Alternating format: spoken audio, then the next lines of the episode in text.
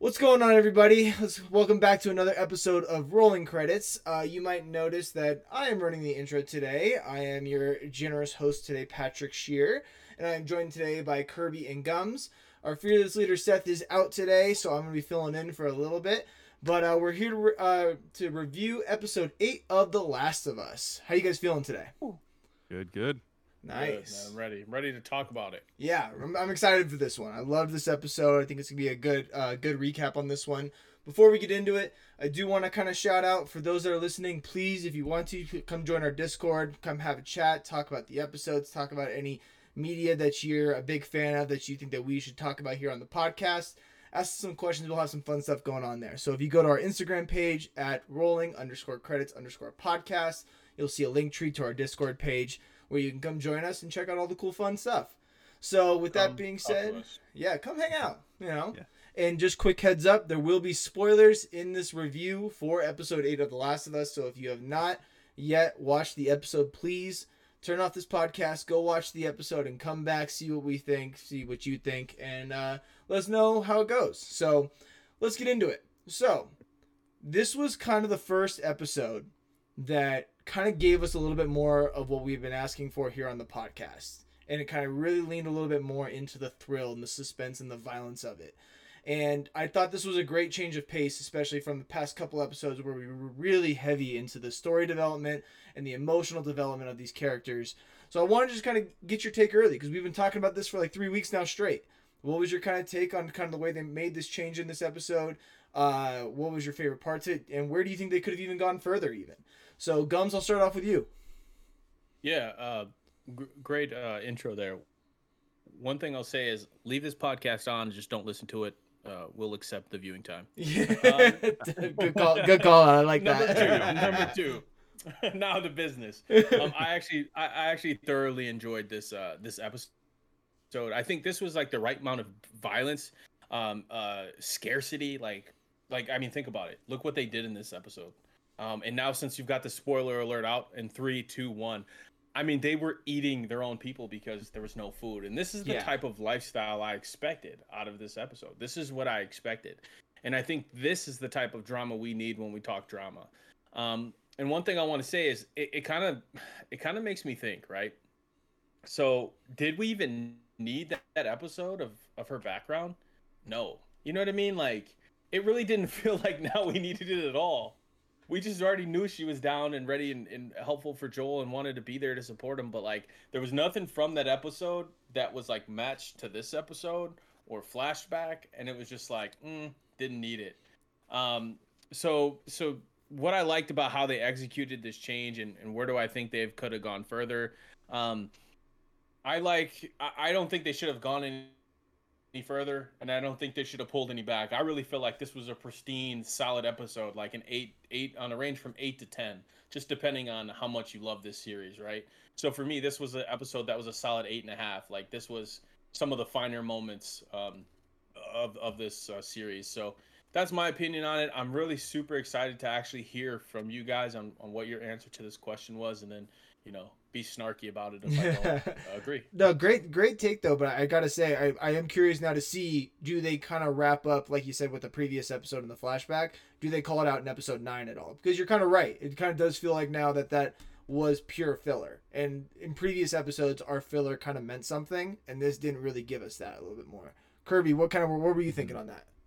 Uh, it's it's funny actually because when we were watching the episode, and they start talking about you know that scarcity and how there's no food and they're you know scavenging as much as possible.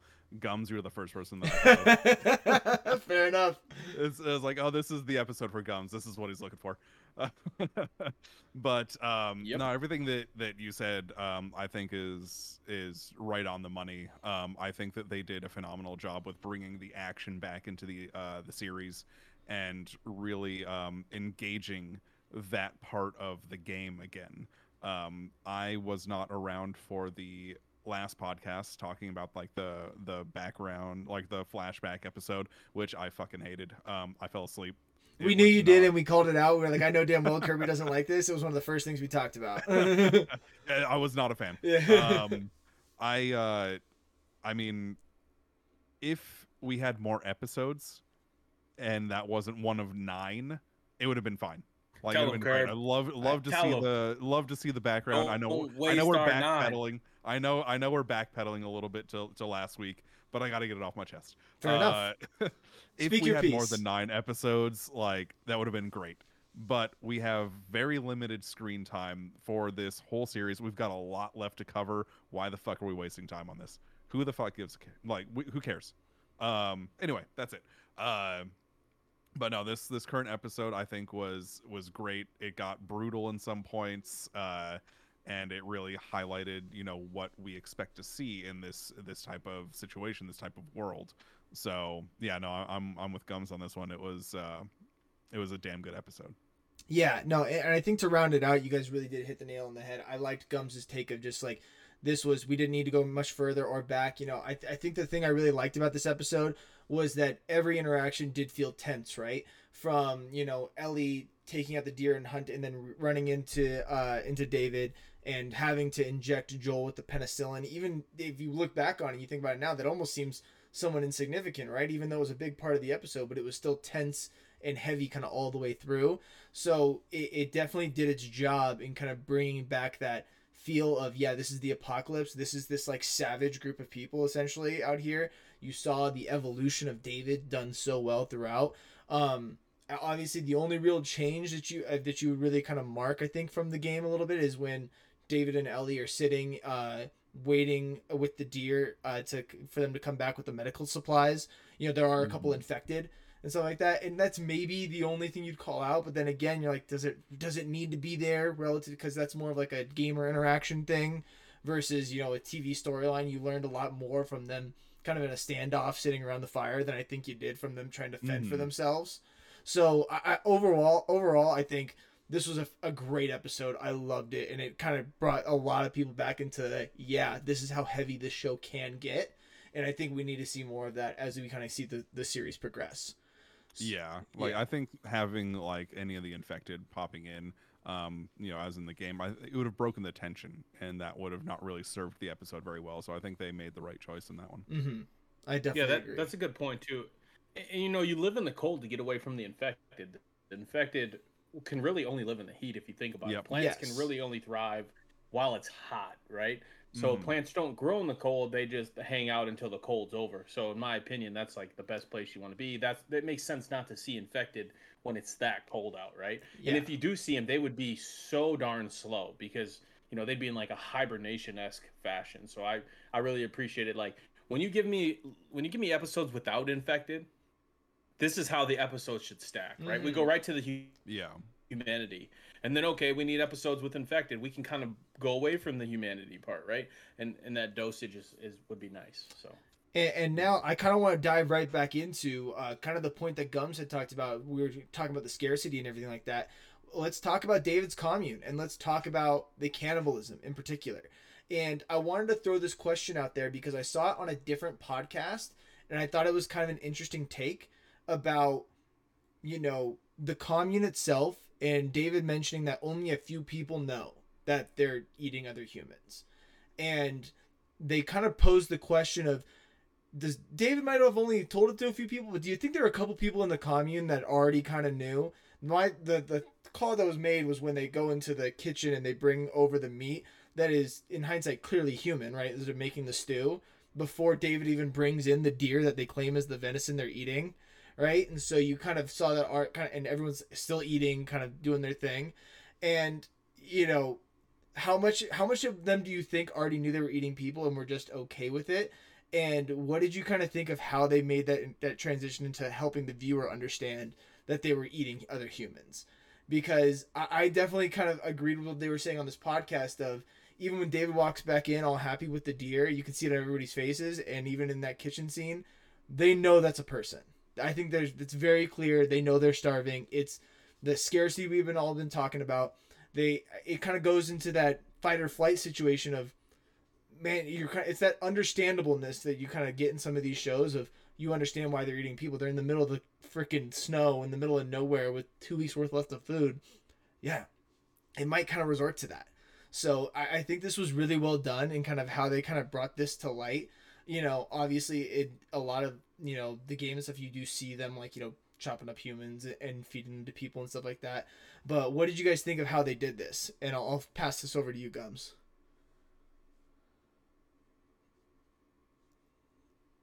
Uh, you are muted, sir.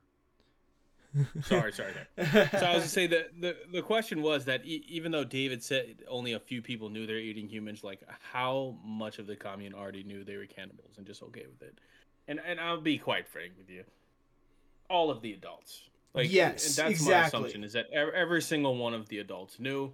Um, but you know, you're you become very much so an, an animal and separate yourself back to that instinctual survival mode when you have to. So it's like I'm not sitting here with the holier than thou attitude of don't eat those people. That's crazy. I'm saying, well, they did what they had to do. I'm just glad they weren't murdering people straight out to do it. They were just kind of like taking their dead, and maybe they did kill a few people and put them on there, right? Um, I, so so I think they, I definitely think most of them or all of them knew, and that's why she asked, "Where'd you get this meat from?" Because she knew, right? Yeah, and so, exactly. so everybody kind of knew they were starving and um i i think that was a cool point in this story where i looked at at that and said oh they're eating people these ain't these people ain't what they seem and and you know the first the first time i knew it is as soon as he started preaching. I said here we go.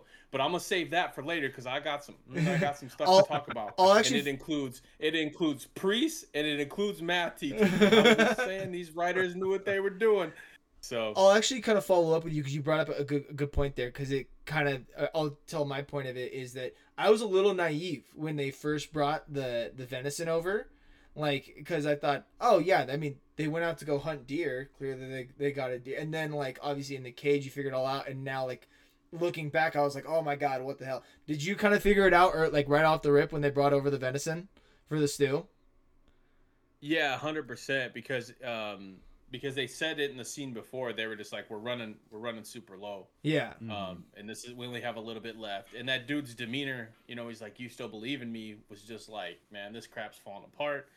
And and basically they were starving. And then if you just bring up chopped up cube meat and somebody says, "Hey, what is this?" and the guy looks like he just bummed five cigarettes in the back and, and has dirty hands and walks in and just plops it on the tray, I'm assuming that ain't what it is. It's also a lot of it's So, also a lot of meat. You're um, like, where the fuck did this yeah. come from? Like, yeah, and it, and I figured it was either human meat or they uh they poisoned the meat to kill a few people to lessen the population. So Mm. when nobody died and the dude was eating it, I was like, that's human. So Yeah. that's just my that's from Kirby. being an expert in cannibalism via TV. So. Kirby, what were you thinking? Um, I mean, I knew right away. I knew like who these people were and like what they were, uh, just because of the game. Oh yeah, Um, yeah. But uh, in in terms of the show, like, and getting down to the question, like, you know, the adults have to know, um, because they they do make a big point of like, okay, things are scarce. We're we're running out of supplies. We're running out of food, and then all of a sudden, like, oh, here's all of this fresh meat. Um, and they really drive it home with that um the girl that's you know like emotional is like when are we gonna bury my dad Mhm. it's like well you're not going to yeah. His ear is on In the spring. chopping block right now like Which is fucking wild, by the way. That the first interaction we see is when are you gonna bury my dad, and then like clearly two scenes later you're eating him. Like yeah wild Yeah. concept. i know they they really set that one up well um but uh but yeah no if you're an adult with half a brain you know kind of what's going what's going down even if like you're not 100% sure you you suspect hmm Yeah. So so I have a question. I have a question quick. Do Mhm. you guys think that the re because you know they were saying, oh, a crazy man attacked us, and we clearly know they attacked him. yeah. Do you think Mhm. they were trying to kill Joel for his meat? oh possibly I you Think know about that. I didn't think about it Yeah. that way, but I think it was 100% on the table that if that guy connects the bat to Joel's head when he goes to sneak up behind him, they're dragging him back and they're eating him. oh yeah Like I Yeah. think that's saying. I think that that's 100% yes, horse too, without question. So, yeah, that's definitely kind of an interesting point. And I, I'm, I'm going to go off on a little bit of a tangent here and kind of get your guys' take on this. They really hammered down the idea that Joel was in the wrong in, in killing this guy and Oh, yeah. whatnot. And what did you guys think, eh, just from a viewer to like TV interaction when you're watching them kind of talk about how Joel is the bad guy here when you clearly know that he's the one that got attacked. How did you guys re? How did that kind of kind of turn with you a little bit throughout the episode? Because it just obviously viewer knowledge, right? You know what happened. Did that Mm-hmm. kind of turn you guys a weird way? Because I, I felt like the whole time I'm like, you motherfuckers, no, you didn't. Oh, yeah. Like, and and they do it on purpose too. Like Mhm. you got to get a reaction out of us somehow. Yeah. Um, and so there, there's these little jabs, like you know what happened because you watched the episode, but uh, now you see the other perspective, and it's solely just to like, a it's it's to show their perspective, of course, but it's to bother the viewer. It's to bother us. Mm-hmm. yeah, yeah, and, and I'll go a little further too. So I I would think that would be the natural response of a predator of Mhm. a of a group of people who never wanted to take responsibility for what they were doing. Yep. And they're immediately going to brainwash and blame everything that's happening on something or someone else so that they contain and, and can be the the sheep leader, right? Or the what is the shepherd and like Mhm. hmm that to me is exactly what happens in those situations. Oh, they were the bad people. Oh, they did this to us. Oh, but even though they did this to us and they were the bad people and they left, we're now going to go track them down and do bad things to them. Like, come on, think about what you're saying there. Like, you know, it's, yeah. it's I this is brainwashing 101. This is exactly what happens. I'm never wrong. I'm always right mentality. So even though yeah, that was there to bother the viewers, I think it was more so just to show how they're brainwashed the people of that little Mhm. village thing. Um, and notice most of them, like probably 70% of them, were elderly. You know, in the 40 plus range. And so in my eyes, it was just super. You didn't have any youthful people there that were of the age to fight back because one Mhm. of the scenes that bothered me is when he slapped that little girl and Oh, nobody did yeah. a thing about it and i was like Mhm. see not me i couldn't be there and ain't no way i'm taking that and if they come for me at night i'm taking some with me so Mhm. and and you can see it though that it was really cool if you really look deep the the oldest people were oh children were like 13 14 like they were pretty young Mhm. and then the adults were like, like 35 to 70 and so there was Mhm. none of that youthful exuberance that that youthfulness that usually challenges the quota to step up and say hey this ain't right i'll lead i'll do this and i really think that's impactful to the episode because it allowed that guy to really have the run of way uh, for how he ran that camp does that make sense Mhm. Yeah, no, true, true Yeah. cult behavior, right? Mhm. Like that Yeah, true, yeah. like the, the the Charles Mansons of the world, those things where you get that compound going. It's like that's you definitely we dug into that a lot in this episode, and that's actually mm-hmm. what I want to talk about next. Because David, we I thought that this actor did such a good job of showing us that full spectrum of being able to view being a, we initially view him as just this religious leader. It's like yeah, you know, it looks culty, right? But like on the surface, when you're just first introduced to it, he's just he's a guy who's like you know preaching you know the word of God during the apocalypse, right? And then by the end, you see him as this co-leader in this burning building who's claiming to be bigger than God, and that is such a good way to kind of showcase this character. I feel like. And I want to see kind of what you guys specifically liked or disliked about Scott Shepherd and how he played this character and how it kind of really showcased like that ide- ideology of how a cult leader f- gains a following. Kirby, kind of Mhm. what what did you kind of think about that? Yeah. Um, one thing that I, I definitely can say about uh, the way that he portrayed the character and everything like that, the fact that um, he could make the switch from you know kind of a, a kind of quiet, unassuming person, like there's like, hey, I'm just you know I'm here to help. Like let's we'll we'll get you medicine. There's room for you at our at our camp.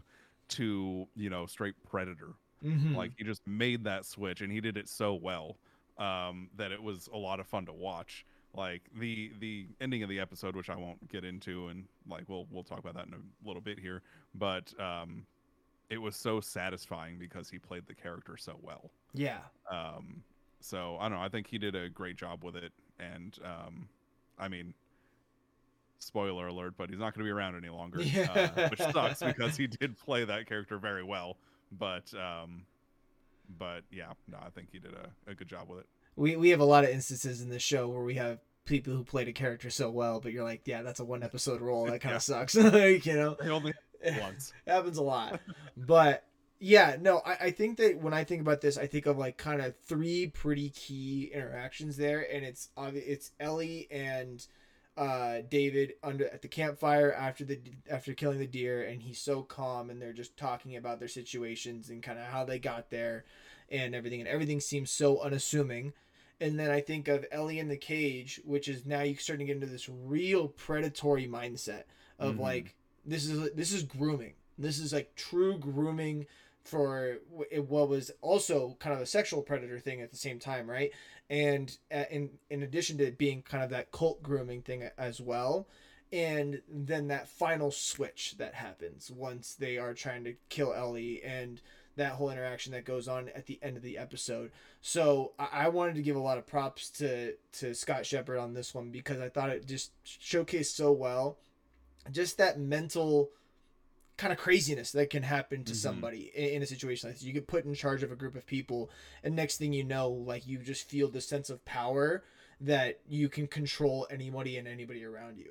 And to say that, you know, like it kind of makes you kind of get that feeling of you understand why people wind up following him and doing and allowing him to slap their daughter in public or in front of everybody else in the commune and you're like this is like pure mind control at its purest form and I, I just thought it was so well done. I do want to call out uh, Troy Baker, who is uh, David's kind of right hand man in this in the throughout the episode that eventually gets the cleaver to the neck.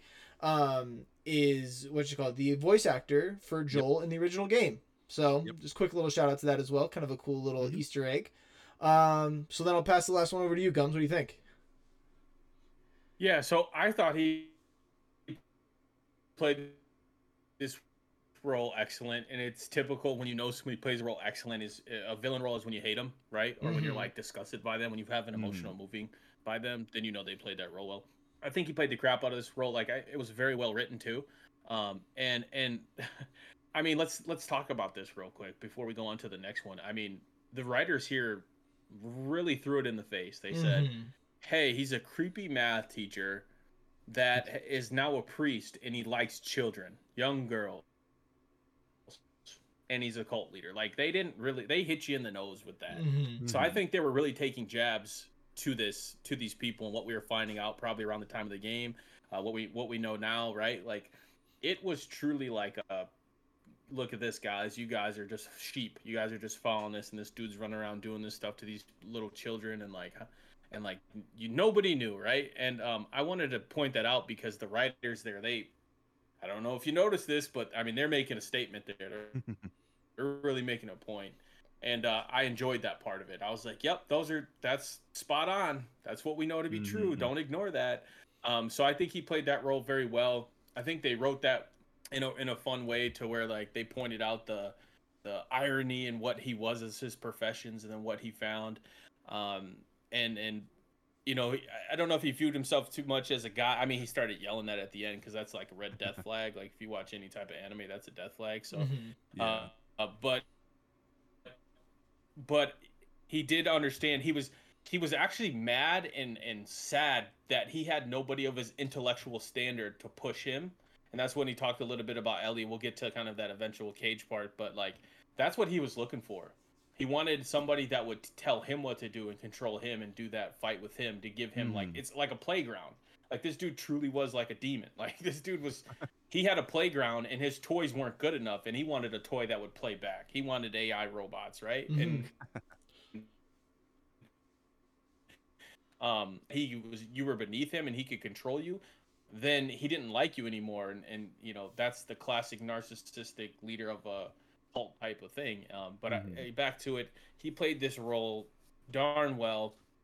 Um uh, it was a, a red-headed, balding, freckled man with a messed up perspective on the world. Like this dude was getting to work in this episode, and I appreciate it. Yeah, Mhm. yeah, uh, and I I, I want to double down on your comment about the writing because it was written so beautifully. Just the entire Yeah. episode in and of itself, they did a fantastic job of really like capturing the human psyche of a predator, like Yeah. and trying to show what that looks like on screen. Yeah, even like getting down to like that one the one line that you know really stands out to me is um you know when they're in the the building and it's like burning and he's like don't you know I like it when they fight like oh that's just straight predator right there straight predator and that's and that's Oh, the yeah. the predator that now has kind of completed his full cycle and can now show his true Yep. colors that has Yeah. done this full grooming and to the- to like kind of lure them in and then eventually here comes the terrible side of them that you don't see Mhm. through through the flock or like in other interactions that was the culmination of it all Okay, I, I, I'm gonna stop here because I'm starting to understand this episode more and more the more you guys say things. Think Mhm. about this entirety of this episode. This entire episode is bliss is is not even blissful ignorance, but literally turning the other cheek. Haha, Yeah. pun there. Mhm. But like, it this whole episode is that. Oh, do you think they don't know they're cannibals? Oh, they know. Do you think he they don't know he's a predator? Oh, they know because remember how he treated that girl? Mhm. Yeah. oh, well, I'm your dad, this and that. The mom Yeah. gets up and walks away. Like everybody knew and chose to ignore it in order to quote unquote survive because they Yep. didn't have it in them, right? yeah And this whole episode is to show that I, I don't know if to call them cowards, but whatever they were, and they chose to do this ignoring and have this ignorance about it on purpose, and they knew what was going on. While Joel and Ellie said, "We will willfully make our way out of this situation," and then it kind of plays back to fate and God, and so it kind of goes on the portrayal of Ellie and Joel are are fighting against quote unquote fate. They're going to create their own. These guys are doing nothing. They're being controlled by fate. And this is what's happening in this time zone. And maybe it's not that deep, but really think about what they gave us there. They gave us all this stuff about ignoring right, what's right in front of you and what's happening versus old Joel and Ellie seeing exactly what's going on and, and fighting against it. And uh, I wanted to point that out. I, quick. I also think Mhm. that it's it's just a commentary on how things like these cults can really start, right? It's like you a lot of these guys will get kind of lured into it uh, to a certain point where you're almost you're too far gone now to do anything about it. You're you're locked in. They're they are kind of like you said they're controlled, and so it, it was a very strong commentary on how you can get like a group of people to get in this groupthink mentality, so that when terrible things are going on, they look the other way and Yep. now they can't like really see past the terrible things that are happening to them. hmm Mhm. It's uh, it's herd mentality at its finest. Yeah. So let's get in. Just wanted to point that out. I know. I think it's a great take. Like, Yep. and then I think I let's let's get into the ending here. Let's. I want to talk about kind of the full sequence of Ellie in the cage in that first interactions to the- obviously the final culmination of Ellie brutally killing the living shit out of David, and that was. For, obviously, for those that play that did play the game, you know they obviously uh, that Joel had a much bigger kind of role in kind of that whole process because he is kind of you know trying to go in and save Ellie and you know the general plot still happens but you know Joel is still kind of like there and kind of involved in it but they really took it here and said this is all on her to get out Mhm. of the situation which was also the theme of the entire episode is Ellie fending for herself you know and figuring out how to be the new ringleader while Joel is incapacitated so Yeah. I kind of wanted to get your guys' take on Ellie's escape and you know what would you have liked to be seen here? Or, or did you think it was just perfection at its finest? And i'll start with your you kirby on what you kind of thought about this. Um, I really like the fact that they kind of dialed back Joel's in, like involvement in the whole thing, um, because if you if you look at the whole scene with Ellie and uh, and David when she's in the cage, there's a lot of tension. mm-hmm. Like uh, like things are starting to really drop. Um, if you hadn't figured it out already, you see the ear on the ground and you realize that they're eating people, and Ellie's freaking out, and then he goes into his whole deal about how he's like he could like use an equal to help him rule the the community, and uh, you know, kind of like that predator side starts really coming out, and I think it would have cheapened it qu- by quite a good margin if you know Joel had had a bigger role. This was you know Ellie's situation to really uh to really get out of you know her like breaking his finger going for the keys and then kind of using the fact that she's infected to stop them from immediately killing her like all the way down to when she just absolutely fucking brutally stabs the shit out of him yeah um, and eventually kills him. Um, I think that it couldn't have really happened any other way in the show because of the way that they set up, you know, the interactions with David. It, this was her fight to have, mm-hmm um, and the fact that it was Ellie that was taking him out is just, you know, that that kind of justice for all of like the other like children that this dude has probably preyed upon in his years. Um, Yep. you know, first as a math teacher and now as this like cult leader essentially. So I don't know. I think that they did it right, and I think that they really did the situation a lot of justice. mm-hmm So I don't think that they should have, you know, added Joel any more than they did. Um, I think they did it very well. Gums, what you thinking? Yeah, remember how he said, "Oh, I used to teach math kids around your age." Fucking perv. Um, you know what I mean? Like, they- Yeah, 100%. They really have some inner interweaving things in this. they episode. laid it 'cause on that- thick. Yeah. It, they- it was that- great writing. that behavior did not start with the apocalypse. Like that is Nope, a that is that a learned and practiced behavior. So you know that was happening before. Mhm. And, and think about it though, like the right. I, I think if you watch it again with this mindset of like looking for that, you're gonna see that the writers freaking smashed it on this episode. Mhm. Yeah. Um, I think again, this goes back to eliminating the episode before this because like if you want to teach me something about Ellie, this is how you teach me something about Ellie, right? Like yeah.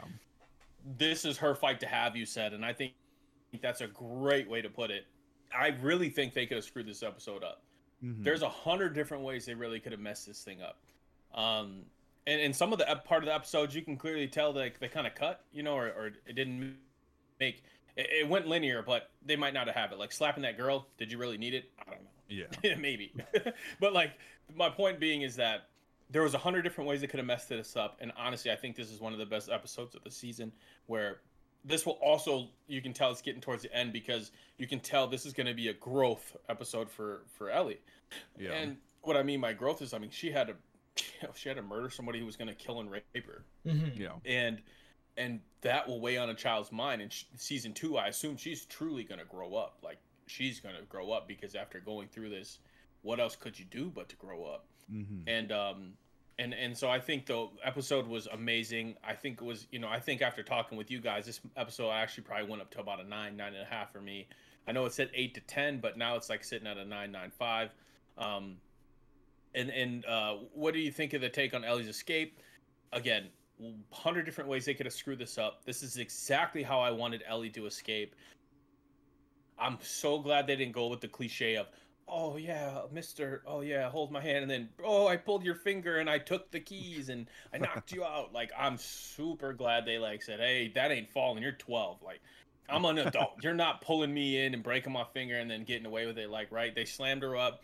Um you know they did give her obviously they gave her an out by putting that that uh, The cleaver. uh, the cleaver there in, in the wood but i mean that's exactly how it should have went. And then i love the fact that that guy swung too high because he's used to fighting people Yeah. and missed ellie because she's shorter and she's a child. And like that was his downfall when she shanked him right? Like those little things were really great. And then they give you a burning scene right? And what's a burning scene to religion? Hell right? So ellie's in hell with the demon who thought was a preacher. Like you guys gotta think about i'm getting hyped up like i'm really seeing what the writers are putting down. I'm really seeing what the writers are putting down For now sure. right like the dude was unaffected. He let bonkers and she was winded and she was tired and joel grabs her from the back and is like it's i got you baby girl like i got you and she breaks down. And i'm just like yes this is this is well written stuff right here Yeah. like people should win awards for this type of stuff um oh, but. I, I talked a whole lot. I'll digress there. That's how I feel about that. Amazing, amazing. No, gr- great take, A- and I like that you called it the baby girl comment because they said in the inside of the episode a really cool point where they said that's a line that Joel hasn't said since he said it to his daughter, Yep. you know, twenty years ago, and it was a really good culmination of how to end that episode of you know Joel going in to protect his daughter and Ellie being kind of the new kind of position in that role having to really kind of fend for herself. And I think that's something that we talked about previous episodes too, right? And you know, we had so many episodes now where Ellie was so focused on the fact that she couldn't do this without Joel. And Ellie just went to hell and back on her freaking own and Mhm. just absolutely went to town on it. And I, I think too, Gums kind of you kind of alluded to it as well. The fact that you know in the cage, you know, not going with kind of the cliche grabs the keys kind of things. You know, David had no problem roughing her up and kind of Oh, really yeah. showcasing that. And even though knowing that was going to be brutal for us as the viewer to watch like a 14 year old get smacked up like that by someone in a non like infected or like conflict situation, she's in a cage. So Mhm. kind of being able to have that be the catalyst to then you know obviously the cleaver scene using the infected bit to get out of it and kind of utilizing her intellect to be able to kind of get out of those situations.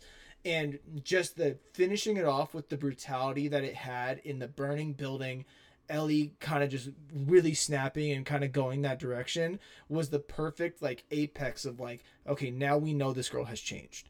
And Yeah. this girl is in a different headspace than she was before and she is now learning how to take care of herself. And I think you're absolutely right I haven't played the second game but those who played it said that Ellie is a different level of brutal that is almost stomach churning and so if you're looking for season two which will obviously cover that storyline this is the catalyst that you will look back to as an episode to be like, this is where the change was in Ellie that is going to be the new brutal person that we're going to see in these future episodes. So Yeah. I, I, I agree with you, Kirby, there too. Bringing Joel in in really kind of any fashion really would have done a disservice to the episode. Obviously, they brought him in to kind of like so that he knows what's going on and like kind of so he sees the bodies and grabs the backpack and gets kind of her shit, you know, Mhm. and the kind of that's like okay, I can kind of handle that but this was Ellie's arc that from start to finish was Ellie learning how brutal this world is and how to take care of herself while she's in it. And Yep. that I think was a perfect way to progress this character. And I, and I, I agree with you guys. I loved every second of it. Mm. Well, hey guys, that's all I had for today. And like Gum said, you know, he's he's already up to a nine and a half on this episode. He started at eight, so I mean, this is just from us talking about it. So please let us know what you think. Come in, come say what's up. But we're super excited to see how this uh, season ends, and we're very excited to see what they're going to take on with this show. Uh, but without further ado, Gums, take us away. Remember, if it's cold out and you're hungry, the world is your fridge. Let's keep it rolling.